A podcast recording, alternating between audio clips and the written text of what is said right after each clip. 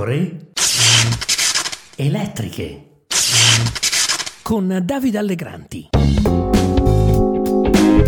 I am asking, specifically calling for the genocide of Jews, does that constitute bullying or harassment? If it is directed and severe or pervasive, it is harassment. So the answer is yes.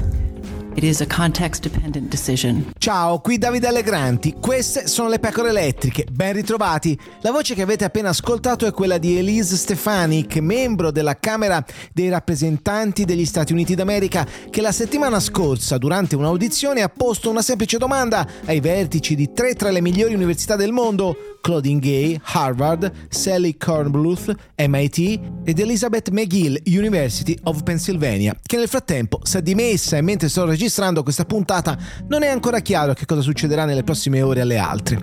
Fare appelli per il genocidio degli ebrei viola i codici di condotta o le regole su molestie e bullismo? Sì o no? Ha domandato insistentemente Stefanik, presidente della conferenza della Camera Repubblicana, la terza più importante del partito, laureata a Harvard durante un'audizione congressuale sull'antisemitismo nei campus dei college. È una domanda semplice, almeno in apparenza, sì o no? Beh, dipende dal contesto, ha risposto McGill a un certo punto, una frase di cui la presidente, o meglio ex presidente di Penn, perché poi si è dimessa, si deve essere pentita subito, tant'è che in un video immediatamente successivo pubblicato sui social ha spiegato di non essere stata abbastanza concentrata, ma avrei dovuto esserlo. Meno male che la presidente McGill se n'è accorta, anche perché contesto? Quale contesto? Invocare l'intifada a quale contesto apparterrebbe? A Harvard, altra università di cui ci siamo già occupati in passato, ci sono state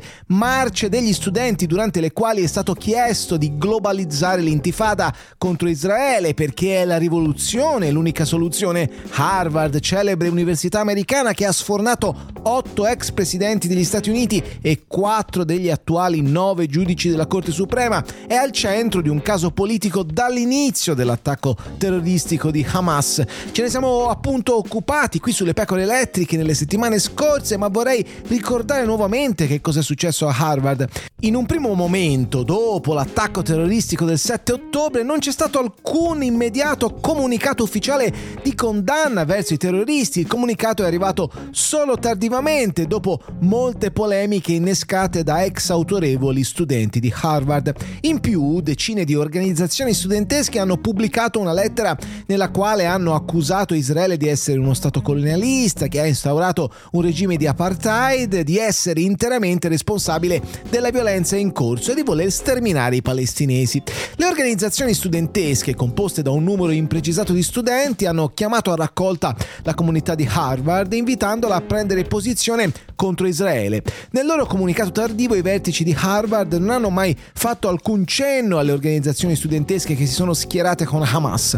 Hanno spiegato di avere il cuore spezzato per la morte e la distruzione causate da Hamas e che la comunità di Harvard è tenuta insieme dalla passione per l'apprendimento, la scoperta e la ricerca della verità in tutta la sua complessità, nonché dall'impegno a essere rispettosi l'uno nei confronti dell'altro. Il risultato dunque è che mentre le associazioni studentesche prendono posizione, i professori che guidano le università rivolgono i renici appelli all'unità della comunità. Di che cosa rimarrà traccia? Che cosa farà più breccia nella pubblica opinione e forse anche tra gli stessi studenti di Harvard? Che cosa definirà di più Harvard? I deboli comunicati della leadership di Harvard e l'audizione congressuale della settimana scorsa o la netta presa di posizione delle organizzazioni organizzazioni studentesche che manifestano contro Israele. Vorrei ribadirlo, essere critici nei confronti del governo di Benjamin Netanyahu è cosa buona e giusta, ma un conto è attaccare l'esecutivo israeliano, come peraltro larga parte della popolazione, esercito compreso, ha fatto in Israele nell'ultimo anno, anche per la controversa riforma della giustizia. Un altro conto è dire che Israele non deve esistere o lanciarsi in boicottaggi anti-israeliani, invocando l'intifada. Peraltro non confondiamoci, l'antisionismo nasconde neanche troppo velatamente sicuramente uno strisciante antisemitismo e l'ignavia delle classi dirigenti intellettuali, a partire da chi dirige le università, dovrebbe far indignare la pubblica opinione.